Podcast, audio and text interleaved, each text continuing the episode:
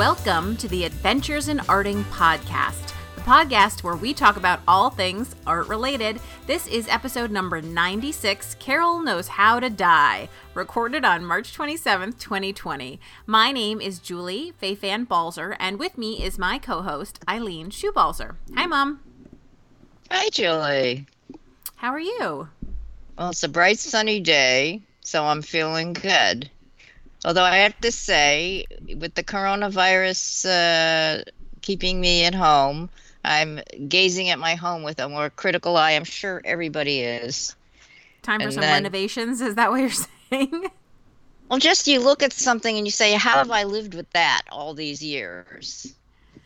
It's true. In fact, somebody was saying uh, that because I, I I floated the idea that I thought there'd be a lot of babies who were uh, conceived during this time period that everybody's home, and somebody else I saw online had said that the only babies that will be born during this time period are either first children or only children because people who already have kids are not interested in having another one at home. Good thought. Excellent thought. There you go. I thought that was hilarious. Um, so some things of interest that are going around on around here. My free online class, the two week art journal, is still available to you. Of course, I have a new online class, uh, which is another art journaling class. It's uh, the two week art journal working with a limited palette. Uh, which is actually kind of a perfect uh, segue into a conversation with our guest today because a limited palette is where you only work with a very small number of colors, understanding that you can mix what else you need instead of having to have, you know, 40 tubes of paint. Um, so our guest is Carol Soderlund, and uh, Carol began dyeing fabric in 1988 when she couldn't find the color she needed to bring the vision of a quilt to life. And with her hand dyed fabric, she was able to create the quilt, which subsequently won Best of Show at the 1989 International Quilt Festival in Houston, Texas. In case you don't know, that's like the Super Bowl of quilting. Um, and since then, dyeing and surface design processes have become an enduring interest for her. So she has been an artist and educator for 30 years, and her curiosity about the range of color that you can derive from just red, yellow, and blue led to the creation of the color mixing system for dyers, which we are definitely going to talk about. She is a former high school teacher, and she was nominated for Teacher of the Year in 2013 and again in 2015 by the International Association of Creative Arts Professionals. She is the co author of Playful Fabric Printing with Melanie Testa and I am delighted to have her on the show. Welcome, Carol. Oh, thanks, Julie. It's it's really fun to be here. I've been a long time listener of your show, and so I'm pretty excited. So, Carol, let's, um, in case people don't know, I mean, the reason I titled the podcast "Carol Knows How to Die" uh, is obviously it's the DYE die. Um, but because I think before I had ever met you, I knew that if you wanted to know anything about dying, you wanted to talk to Carol Soderlund. I mean, is that, would you say that your reputation precedes you across the country? Uh, yeah, yeah, especially in the area of um, Procion MX dyes in particular, because those are the the dyes that I really specialize in, and uh, those are the fiber reactive dyes that will dye um, any type of plant based fiber like cotton or hemp or linen, um, you know, all so those types of fibers. You, it will dye silk also. I was going to ask you a quick question about that. So recently on Project Runway, I don't know if you watch it at all, but on the recent season they had a dying they had a dying challenge. And one of the mm-hmm. things that happened to several of the designers is that they chose the wrong fabric to dye, so their colors weren't as vibrant as they wanted. And what I found interesting about that, because the only dyes that I have worked with are either the Procion thickened dyes or with like RIT dye, is I had never mm-hmm. experienced that idea that like cotton was somehow a bad fabric to dye. Well, cotton's not a bad fabric to dye at all. I mean, you can you can dye cotton very very easily. Uh, sometimes cottons get treated with finishes, like um, oh, a permanent press finish on a cotton or a sizing or something like that. And that might happen to garments that you might buy already sewn up, or it might happen just to it often does happen to fabric just from the fabric store that they have these kinds of finishes and sometimes those finishes can block the dyes from getting into the cotton fibers themselves.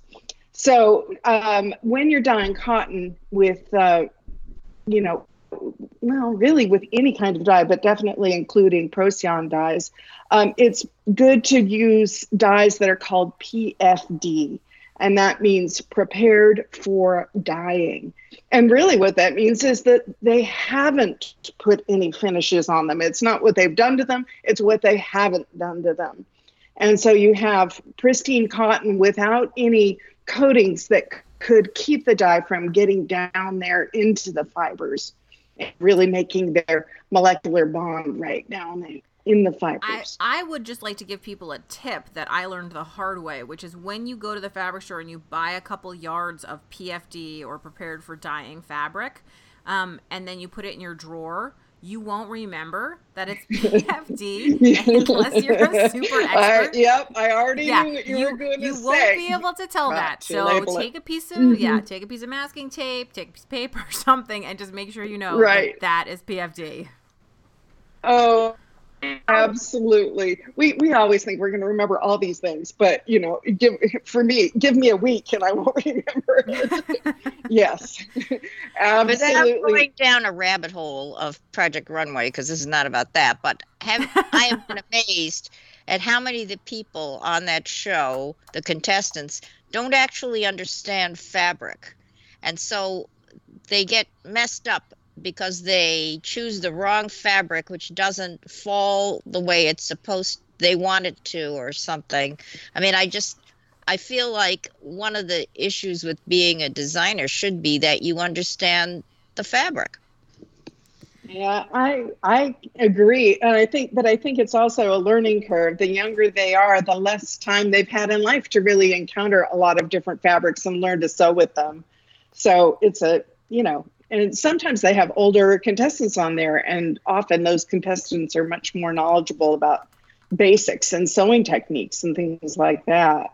True. Uh, well, okay well, i was also going to say like somewhat related to this though is one of the things when people always say like why should i pay for a class or pay for a video or pay for a book when there's so much free content on the internet and part of the reason that I think that you should pay, besides the fact that we should support people who are, you know, putting this information out there and making a living at it, is that when you come to class, that's when you're being given the morsels of information about, hey, you know what, you've been trying it this way, you make this one little change, and it's a huge difference. That's where you get somebody who's looking at the way that you're doing it and saying, hey, I could really help you you know, work it out differently, et cetera, et cetera. I mean, you've been a teacher for so many years, Carol. I'm sure yes. you could extol all the benefits of why it's really important to come to class um, to get you just it started is. on your journey. Oh, it is. It's so helpful. I mean, I've had students who have come and said, "Oh, you saved me 20 years." You know, they just they're so excited. For one thing, they get to have all of this in a, one place without hopping from oh, this 15 minute video, which I got a nugget, but I'm not really sure she's got it right because that video said something else. And you start watching all the little YouTubes and, and it can be very confusing because you can get a lot of conflicting advice and you don't really know how to sort that out. And what's important and what isn't important to pay a lot of attention to in the beginning. So it's really nice to have somebody to guide you to to distill things down to their essence so that you can, you know, move forward in the simplest way possible. Because there are a lot of things that you can you just do the very basic things. Step one, two, three, you're gonna have beautiful dyed cloth. And then if you want to take it farther, you can take it farther. You can get more precise about what color you might want to end up with. But you don't have to do that in the beginning. In the beginning, you're just like, so thrilled. Oh, I've got cloth and I've got water and I've got dye and soda ash. And that's all I need to get beautiful color and just a little bit of time. And it's really so simple. So getting started and what to pay attention to is really your teacher is your guide to help you through all the all the details which could be totally confusing if you if you paid attention to the you know the nitty gritty details that maybe an advanced dyer might care about but in the beginning there's really no need to even think about and uh, Well, so that's that, gonna- you know very helpful. I was going to say one of the things that I think is great about classes too is that they give you discipline because I'm thinking specifically about your classes where a lot of times you're having people really um, do the kind of swatching that I think is important for people to do, whether they're painters or dyers or you know anything else. Um, but you don't always have the discipline to do at home. But somehow in a class, you're able to do it, and then you go home with this wonderful reference library. Oh, it is. It's it's just a treasure to have this library of beautiful colors that you know you can make again. It's it's really exciting. It's uh, it's a really a, a reference tool, and it's also um, I don't know. It's all stu- stimulation. It's like oh, I can do this. I can you know. I remember the first time I put yellow, red, and blue together and in various ways with paint it was way back before I even started dying, and um, and it was just so so exciting. I was in a class with Yvonne Porcella, and she was teaching us to paint on fabric, and it was at a conference in California, and I just sat on the floorway in the hall because we didn't have enough tables. So I was I was much younger then. I was sitting on the floorway splashing paint all over this muslin that I had, and it was just the most thrilling thing I ever did. I just loved color and putting it on cloth. It was the best. And, you know, from just knowing that, I knew I wanted to start dying. I didn't know how, but, um, you know, eventually I found my way. And, uh, Well, let's you know, talk a little bit at a about time. uh, uh, let's talk a little bit about that journey and sort of how how you came to uh, to dying. Really, so start us off from the beginning. Were you a creative kid? Did you always know that you wanted to be an artist? Was it uh, something that came later for you? Oh, I did. I did always want to do art. I didn't, you know, name artist as my eventual, oh, I want to be an artist. I just felt that I was. And I just, you know, used my box of crayons. And I, you know, in fourth grade, I did a report on, on gold miners in California for California history. And I, my, I, I made a tapestry. It was, I took my color crayons out and I drew a miner panning for gold and it was about as wide as the piece of muslin I had, and it was about probably two or three feet tall. And I turned that in with my written report as my project. And I think that was my first tapestry that I ever made, um, fourth grade. Cool. So Do you still yeah, have, do you still have that? you know that was I. I don't understand why I didn't find it when I had to go through the house before we moved uh, moved west back from New York, and I didn't find it, but I found the report. So I don't know what happened to that tapestry, but I do have an embroidery that I did at age four.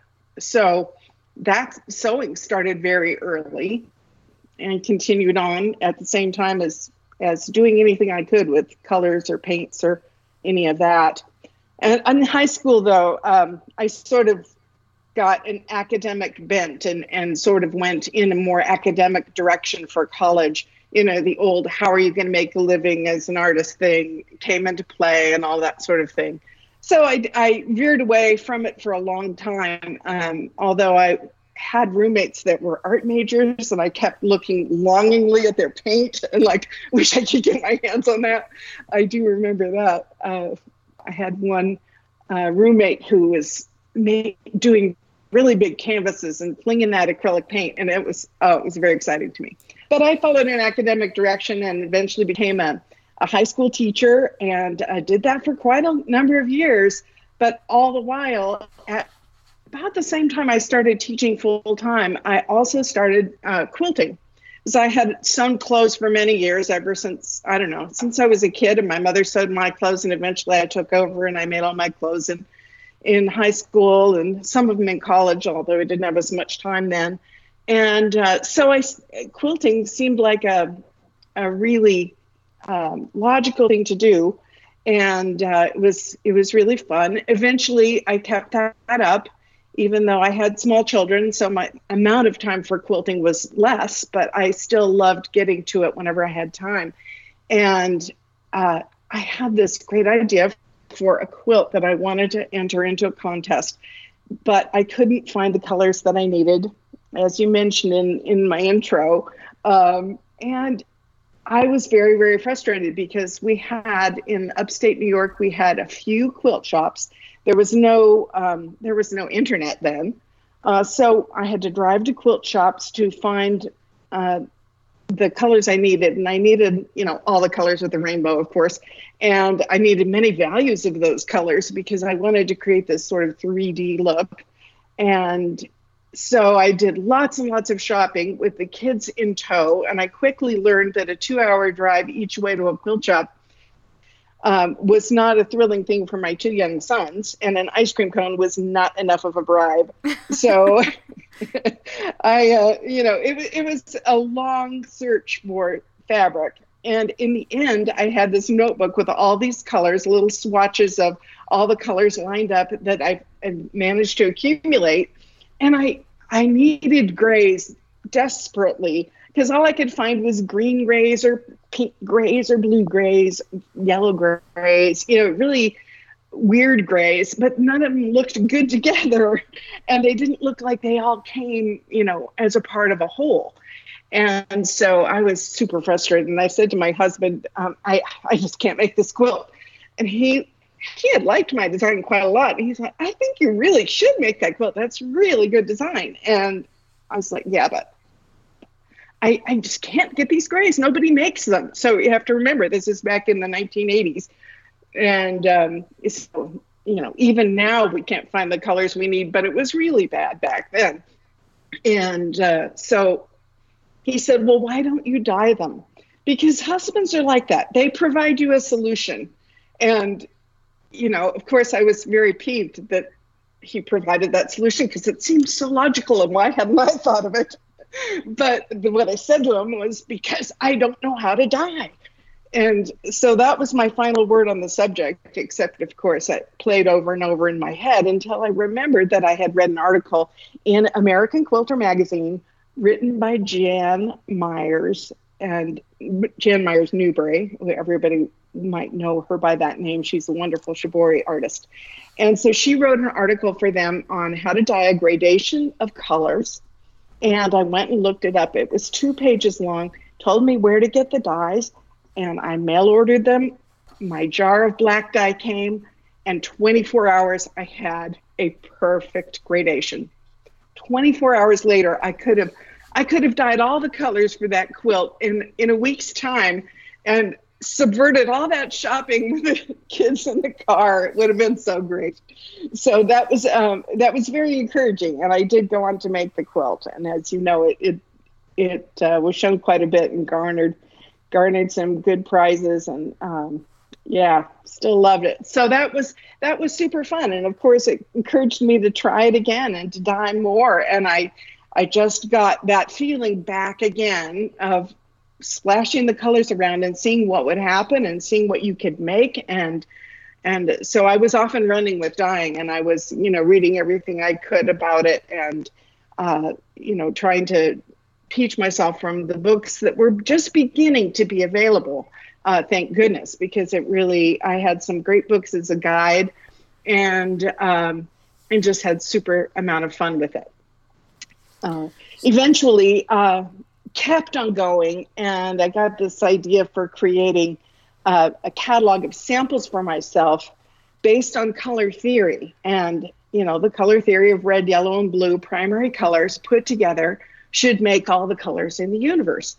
And um, so I got, wow, I could I could do something like that. I could have this great sample book and just know how to make all these colors from just three. And it was a fantastic idea, but it did have a downside. It was going to be a lot of work.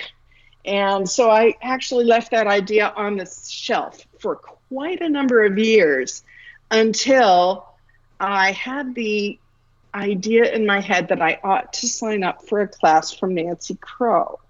Ah, Julie took one too. yes, you might know what that engenders in you, Julie. Like, oh, now I'm going to have to go out and buy every color in the world. Did you have that feeling, Julie? Yes, I, I spent I spent way more money than a human being should ever spend on fabric trying to deal with the supply list, and I still have tons of that fabric. And yet, well, when I was there, I still didn't have the right colors. Still didn't have enough, you know. And I had lots of friends who had taken classes from Nancy, so I knew what I was in for when I decided I should take the class from her. But since I was already a dyer, I decided, hey, you know what?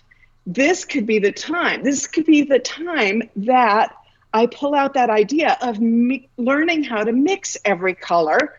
And I had this great idea for, you know, a system of how to do it to speed it all up and try out that system. And the fabric that I could dye, that I then dyed, would be the basis of what I bring to class. And so I signed up for class a year in advance, and I signed up for two weeks. And um, so I was committed, and I commenced to figure out the system that I had the idea for. And so I had all my dyeing books around me and notebooks and, and calculators and all kinds of stuff just to try to figure it out. And eventually I started dying. I started dying three weeks before I was supposed to go to class. And so my, my I, I uh, made myself a schedule and I created all these colors that I it took me you know a year of planning and three weeks of dying to get it done. And um, I showed up in class with 343 yards of hand dyed fabric ah, in wow. many colors and values. And um, you know light to dark and all the way around the spectrum and you know grade colors and bright colors and all, all of it. Yeah so that was that was pretty exciting. And it was really fun to use my fabric. Um, and the fun the funny thing was when i got home from that first two weeks i was so curious because i had totally used up some of the colors and other colors of course with 343 yards in only two weeks. I mean I knew I was going to bring a lot back with me, of course. Um, but I also knew I would use it again because it was hand dyed fabric and I loved hand dyed fabric. So I could do anything with it. I could print on top of it or I could use it as solids or I could keep on going with it. And so I wasn't worried about having a lot of fabric left at the end. That didn't bother me at all. And, uh, but I was curious how much did I actually end up using? Oh, in those first two weeks. Um, and I, so I can be a little obsessive once in a while, I guess. Oh, God. Because you measured it. I did. well, you know, not to the inch, but I went and I opened up and just sort of saw which which pieces I used, and I kind of just took an estimate of how much I had left off of those pieces, and uh, and and I actually assessed how much I used out of 343 fabrics, and it was probably uh, around 20 yards that I used not counting black and white. Of course, you have to have a lot of black and white fabric, but not counting that, uh, of my hand dyed fabrics, I probably used about 20 yards. So I want to so. ask you about like six different things. So let's let's start okay, let's with. Let's first start with so is that when you actually met Nancy Crow? Because I know you teach at the Crow Barn every year, twice a year. Yeah. Um, well, it was twice a year for a lot of years. Um, right now, it's um, been two weeks, once a year, two weeks at a time, once a year. Um, in the last few years, that's pretty much been my schedule there. But yes, it, it was um, that class I signed up for uh, for Nancy was the first time I really got to know her. Uh, she led a conference for quite a few years uh, called Quilt Surface Design Symposium in uh, Ohio, in Columbus, Ohio. And that, by the way, is still going on. It's a great conference. Um, it's now led by Tracy Rieger. Um, but Nancy was in charge of it with uh, um, with Linda Fowler back in those days. And so I had gone to her conference and I had, you know, met her in passing and seen her speak and stuff. But I hadn't, when I took a class from her was the first time I really, uh, really met her. And, and did she fall uh, in love with your hand dyed fabrics during class and immediately say you have to come and teach people how to do this? Well, there there was the first day and then there was the last day of the two weeks. The first day, and, and you're gonna laugh, Julie, because I think you'll recognize the this. And she she looked at my fabric, which was which was I had them in in Rubbermaid bins upended behind my table all along the wall and they were seven Rubbermaid bins, and they were, you know, slipped in like flat file folders, and in color order and value order and everything. And um, so she looked at the fabric I brought for class, and and uh, she said, "Well, with all that fabric, you better do something great this week." Oh, Nothing like That- putting the pressure on, you know. that's so Nancy Crow right there. Yes. It is. It's very Nancy. She's always gonna gonna up the ante and make you jump as high as you can. And um, so anyway, we, we go through the class two weeks. It's just a challenge. Just you know, you know how it is. You go through all, all these arcs and all these exercises. And by the end of the week, I was um, well you know, I it was at a different conference. It was not a, on the site of the Crow Barn because she didn't have the barn yet. She hadn't built that teaching facility that she has now in Ohio, and um, so it was at a conference, and we were not sent to bed when it was like 10 p.m. So we would stay up till 1 a.m. sewing, and then we'd get up and come in early and be in the classroom again by 7 a.m. And by the end of two weeks of this, we were so exhausted that I mean. I could hardly see straight. So I was sort of staring at my wall for my final project, trying to figure out what on earth I was going to do with that thing that just looked like a mess to me. And um, and I was I was staring at it. She she said, "Carol Soderlund, why don't you come up here and show me that book? You've been showing everybody else, but you haven't shown me." And because I had the basis of my sample book that everyone makes when they're in my color mixing for dyers class a sample book that um, well what they make in class now has over a thousand samples but my um, original sample book had the 343 samples of the pieces that i brought to that class so it was a smaller version but um, I'm sorry. Students leave your class with a book that has a thousand samples. more than a thousand samples yes That's insane. I know. Well, that's because my my system works really well. It does speed it up a lot. Yes, it's it's pretty it's pretty fun because we use teamwork um, and we work together and we dye a bigger piece of fabric and then we cut it all up and share the samples. And there's a whole system for doing it. So it's not like you're mixing individual little cups of. Um, there's there's a bigger system and, uh, so another reason to go to class do. because you could never do it at home. Oh, I have students who have done it at home. You you totally learn how. Most of us would really rather do it in class because it's just a lot easier than when you do it at home. When you have, you know, 15 or 20 hands working on it and you know, over the course of 5 days producing all these samples, you know, well, it's going to take you 15 or 20 times as long at home you know and i have students who are willing to do it at home but but most of us really like to come to class and do it because it's so much more efficient this Yeah. confirms something for me, which is that quilters tend to be very uh, driven, focused, and meticulous. well yeah some do i mean we also like to work together that's another thing Yes. quilters you know we work a lot by ourselves but when we come together we really enjoy it so that's another aspect of it um, I think that's you know true of so many makers. Is that part of the pleasure of so. it is the community. I agree with you. I agree with you. Yes, the community coming together and being with like minds, pe- other people who love color, other people who love to sew. It it's wonderful.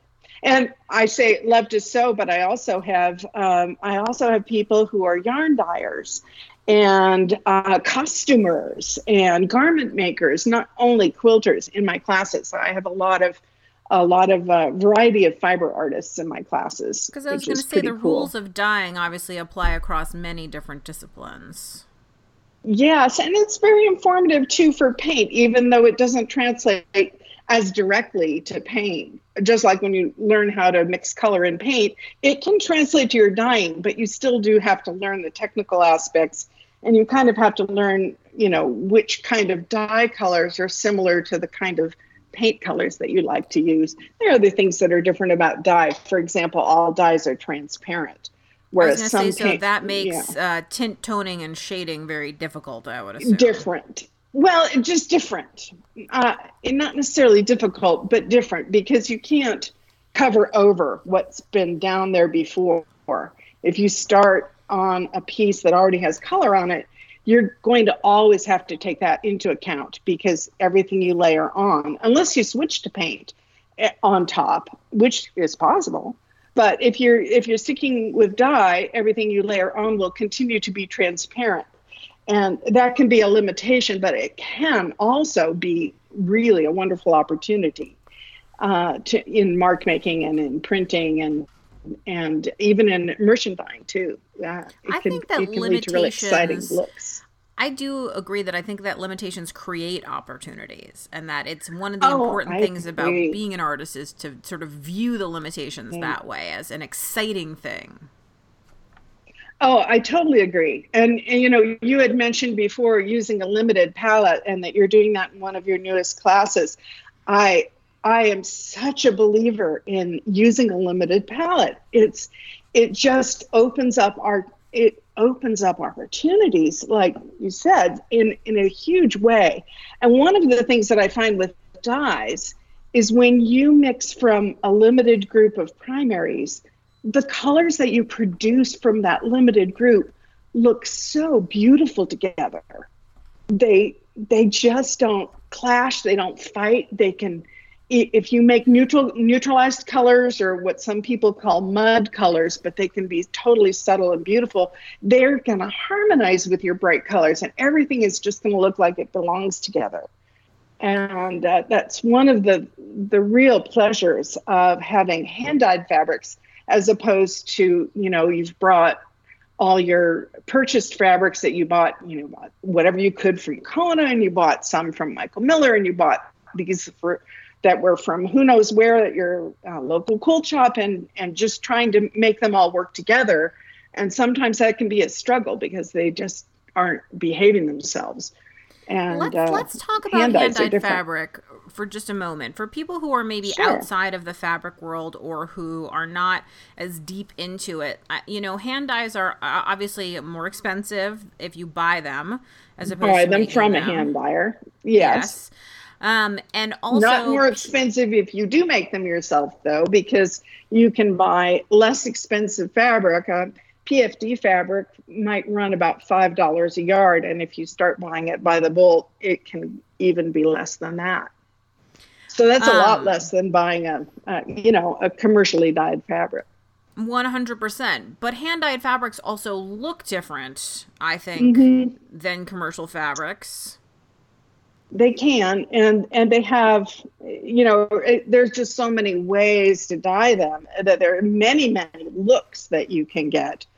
Uh, but if if you're making, let's try, you know, imagine comparing a hand dyed solid to a commercially dyed solid, and I think there's just always even even if you just really work it or even if you dye it in a machine yourself there's always this subtle layered uh, shimmery aspect to a hand dye that doesn't exist in that commercially dyed solid uh, or rarely exists in the commercially dyed solid. It- that uh, it's just you know it's really hard just talking in an audio podcast to show people what that is. But but when you're a fabric nerd you just you just love your fabric you know you you really appreciate that or any type No, of I think- fiber artist I yarns agree, and I threads think you it, it it, reminds me a little bit of like, for instance, you know, I suppose somebody like Matisse with his collage pieces made out of paper could have just used colored paper, but he painted his paper to be various Yes. colors. And so, Yes. although the paint is a single color, like he painted a piece of paper blue, right, and then cut it up, there are subtle variations in the blue because that's a brush and that's paint and that's a It's- person's and hand. it's- the mark of his hand and the dyers all have that mark of the hand. And you can increase the mark of the hand or you can decrease it depending on what the kind of look that you want. But i love that mark of the hand in hand dyeing. And uh, everybody's scrunch kind of looks a little different because nobody is no two people are going to scrunch in exactly the same way And this is the same thing really that nice. I always say about holding a paintbrush, which is no two people hold the paintbrush the same way. So whatever marks you make, even if we're both making the same marks, they'll look different because we're two different people. Oh, very true. And you know, you can thicken dyes up and and make them behave somewhat like paints. So we can be talking about the mark of the brush as it has to do with dyes also. And uh, yes, the mark of the brush or the of the stroke mark making is so fun with thickened dyes. I, and and one of the reasons it's fun is that transparency and that buildup. I love that aspect of it too. And I'm also fun to kind of I don't know if you've done this at all, Julie, to combine um, fabric that you've painted with with fabric paints with dyes, and you can over dye things that you've painted as long as you haven't totally covered the surface. You've left some openings for the dyes to go in. Uh, or you can dye first and then paint after, and the, it's it's a very interesting combination to do those kinds of things. Um, so this is actually an excellent segue into another question I have for you, Carol. Um, Okay. Which is, so I I have worked with uh, thickened dyes. I took a class from Pat Pauly over at Mm-hmm. Oh, uh, cool. Yes. uh, a good friend of mine. uh, in Yeah. uh, you know what I'm talking about. You teach there all the time. ProChem. The ProChem, ProChem. thank you, out in Fall River. Mass. And that was super fun, and I made a ton of yardage, which I have, and I've been working my way through, and et cetera, et cetera. But I have, and I even bought some, you know, dye and some thickening paste and the whole thing. But I really haven't dragged it out because I've been a little bit intimidated about doing it at home. So Uh-huh. I figured let's this is you're the perfect person to talk to, which is I'm sure many of your students have many different kinds of setups for making dyeing work at home. Yes, yes, and and there's as many setups as there are students, really. But um, one of the things um, that um, I'm pretty passionate about, as you know, I wrote a book about thickened dye along with Melanie Testa, and it's called Playful Fabric Printing. And we wanted to make that book very friendly to people that didn't have a lot of studio space in their home that they could devote to dyeing.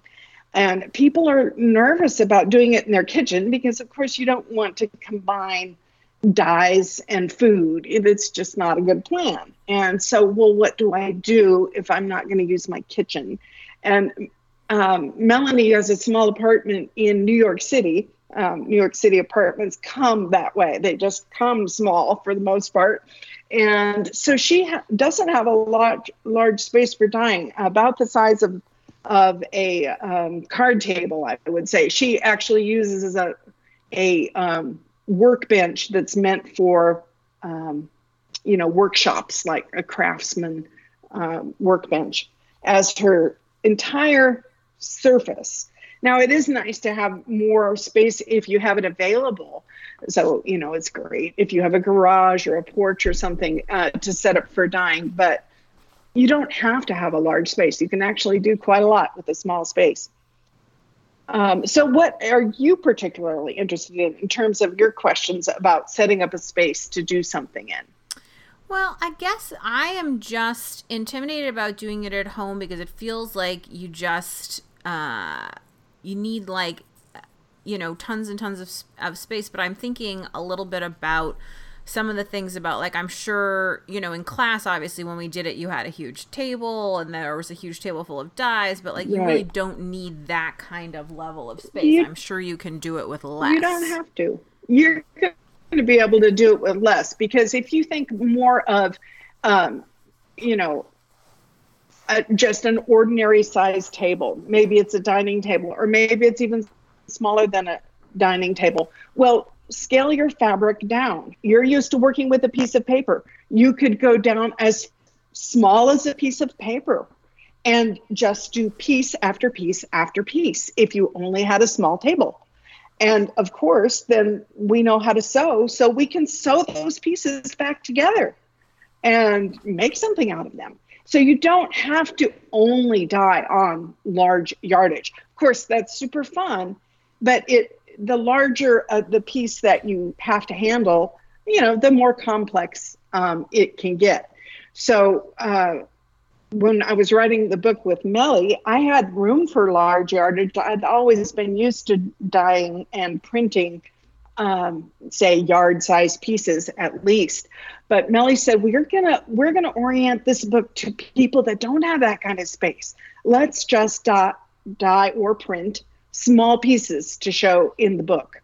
And so we did the entire book, everything that we show, we we made with pieces that were a fat quarter or smaller. And many of the pieces were um, like the size of a piece of paper that we used.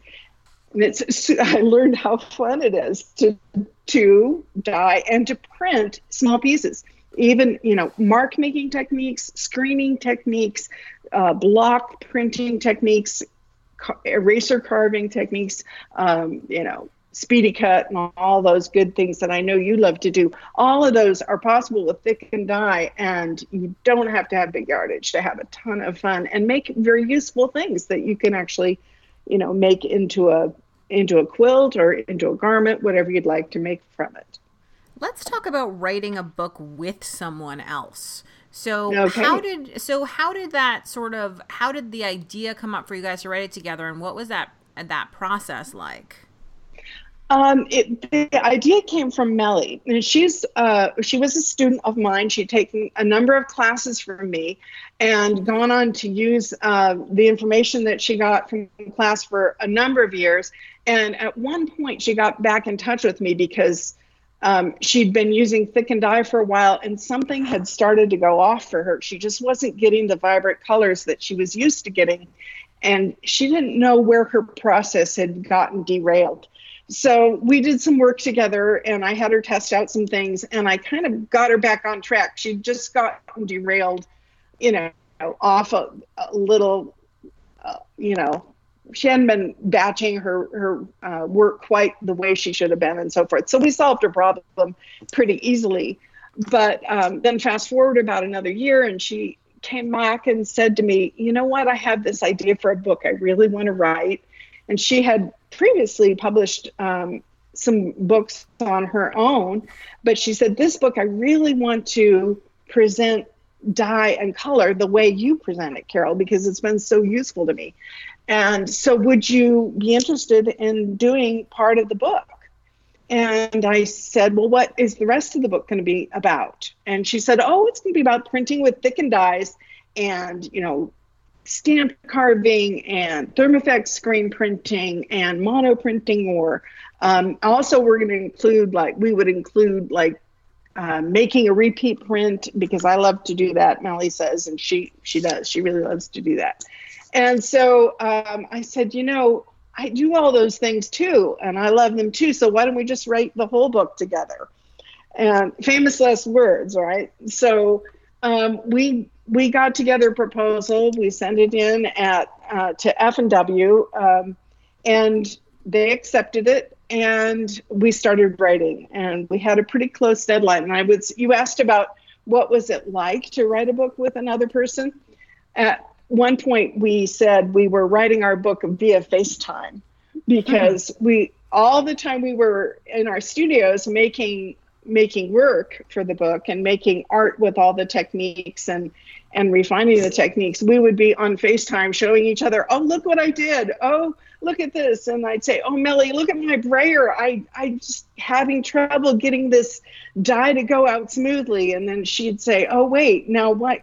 You know, we actually ended up discovering that my brayer was warped, and that's why I was so frustrated with it. But you know, we had we had there was another person there to talk over that problem with, so it was kind of fun to uh, i'd say that was the most fun part of about writing our book together is all of the studio work that we did and sharing it back and forth as we were doing it and creating our designs for the fabric and then making our tools and then making the work. Super fun part of it then eventually we had to get down to writing all the words and that was definitely a lot harder.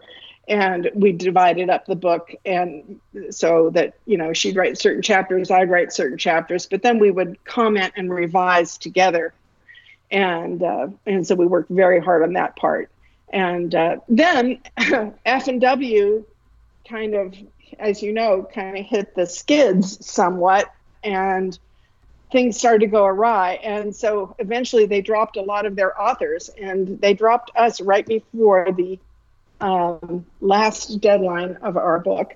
And so we were kind of on hiatus and, of course, very bummed out by that for quite some time until, um, with her Superwoman cape on, in comes Pokey Bolton. And she had um, been the original founder of Interweave, as, as many of your listeners will know, and had founded Quilting Arts Magazine and eventually sold that to F&W and uh, gone to work elsewhere. Well, she came around and she was starting a new company called um, Craft Crafting a Life is the name of her company, and it's the company that puts on Craft Napa every year. And so Pokey said, "I heard you and and Carol." She said to Melanie, "I heard you and Carol were writing a book," and um, and I also heard that um, F and W uh, dropped you two, you know, pretty much after the book was ready and we you know we said yeah and we're we're kind of sad about that and she said well do you think i could take a look at your your you know proposal or your outline or what you're doing. And you know long story short um, pokey said let me publish your book. And we said hooray! Um, melanie had already worked with pokey in the past for her previous book. And so um, pokey was our publisher and um, an editor, and she also had a book designer that she had uh, worked with previously in in Interweave Press, and uh, and had her design our book. And so we we came out with a, a book from uh, Pokey Bolton, Crafting a Life. And it was really really great to work with Pokey. She knows That's a lot a nice about business. Story. Happy ending. Yeah. I hope you got ending. to. I hope you ca- kept your advance from F and W.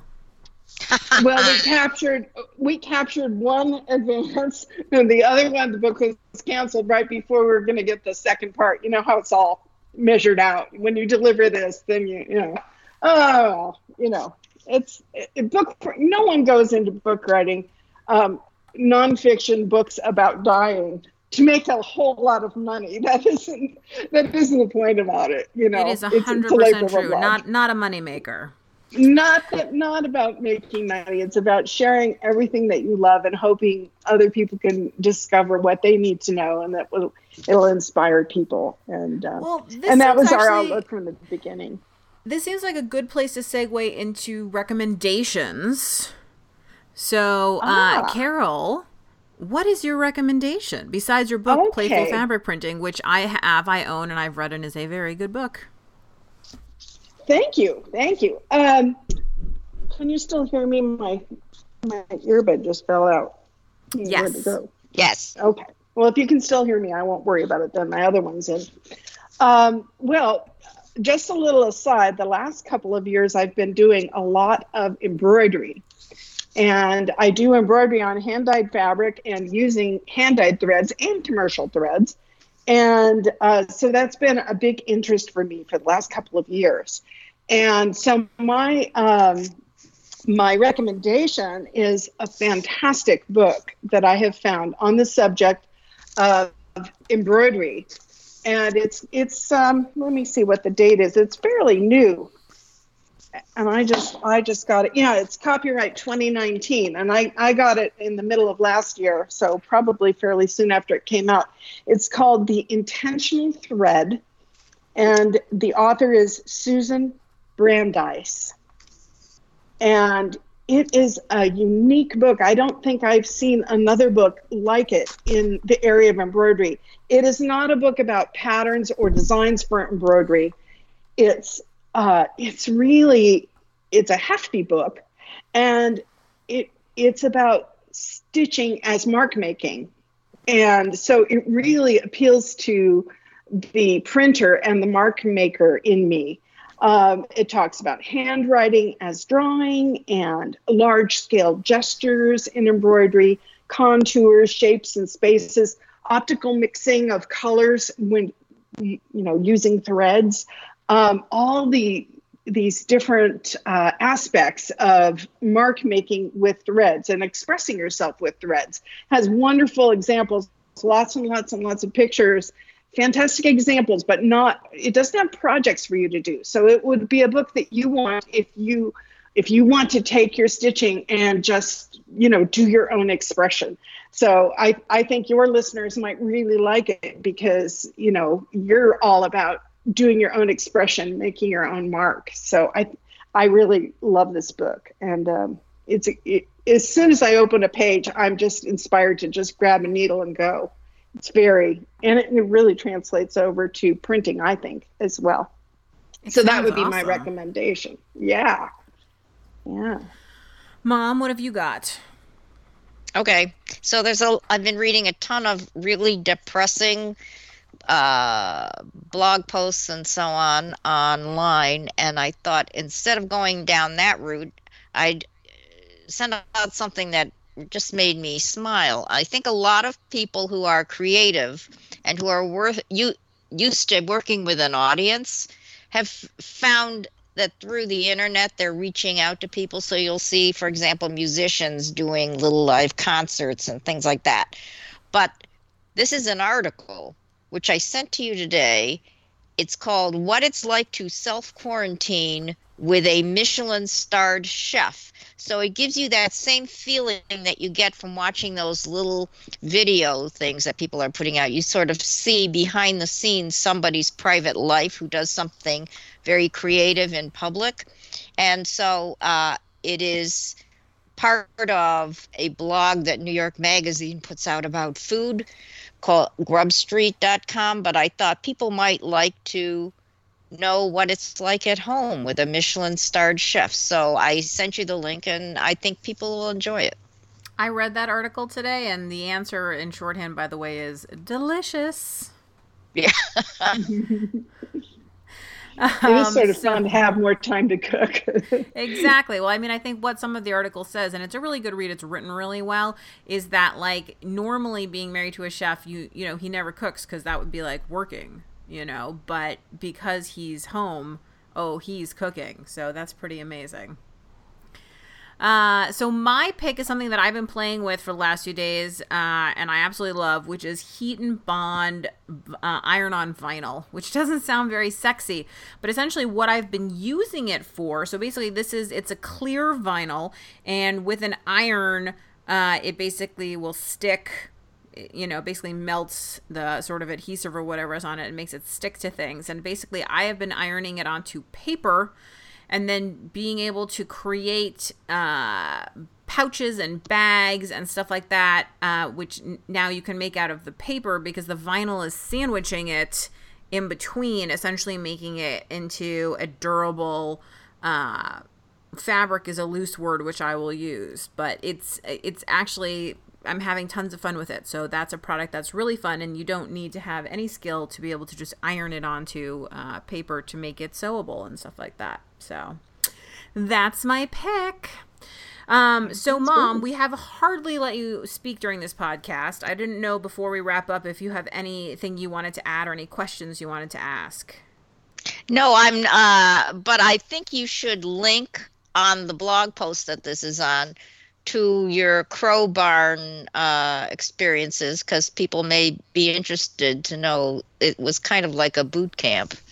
I will. It's a perfect way of describing it. I will. Mm-hmm. I will definitely do that. Um, yeah. Um, so, and uh, yeah.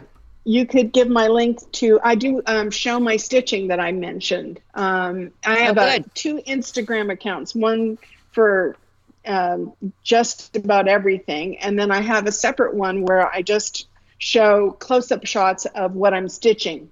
And um, so I'll I'll give you the links to include for that. At Stitch Soderlund and and uh, it's just fun to I don't I don't actually have any patterns. I just I stitch all improvisationally. So um, you know whatever whatever I feel like on top of my dyed surface. So I'll send you the link for that Julie.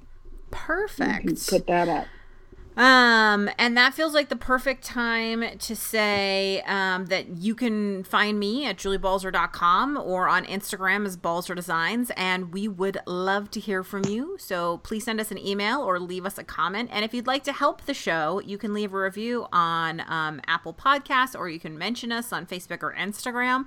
That helps other people find the show. So thanks so much for listening and for subscribing. We'll see you the next time on the Adventures in Arting podcast.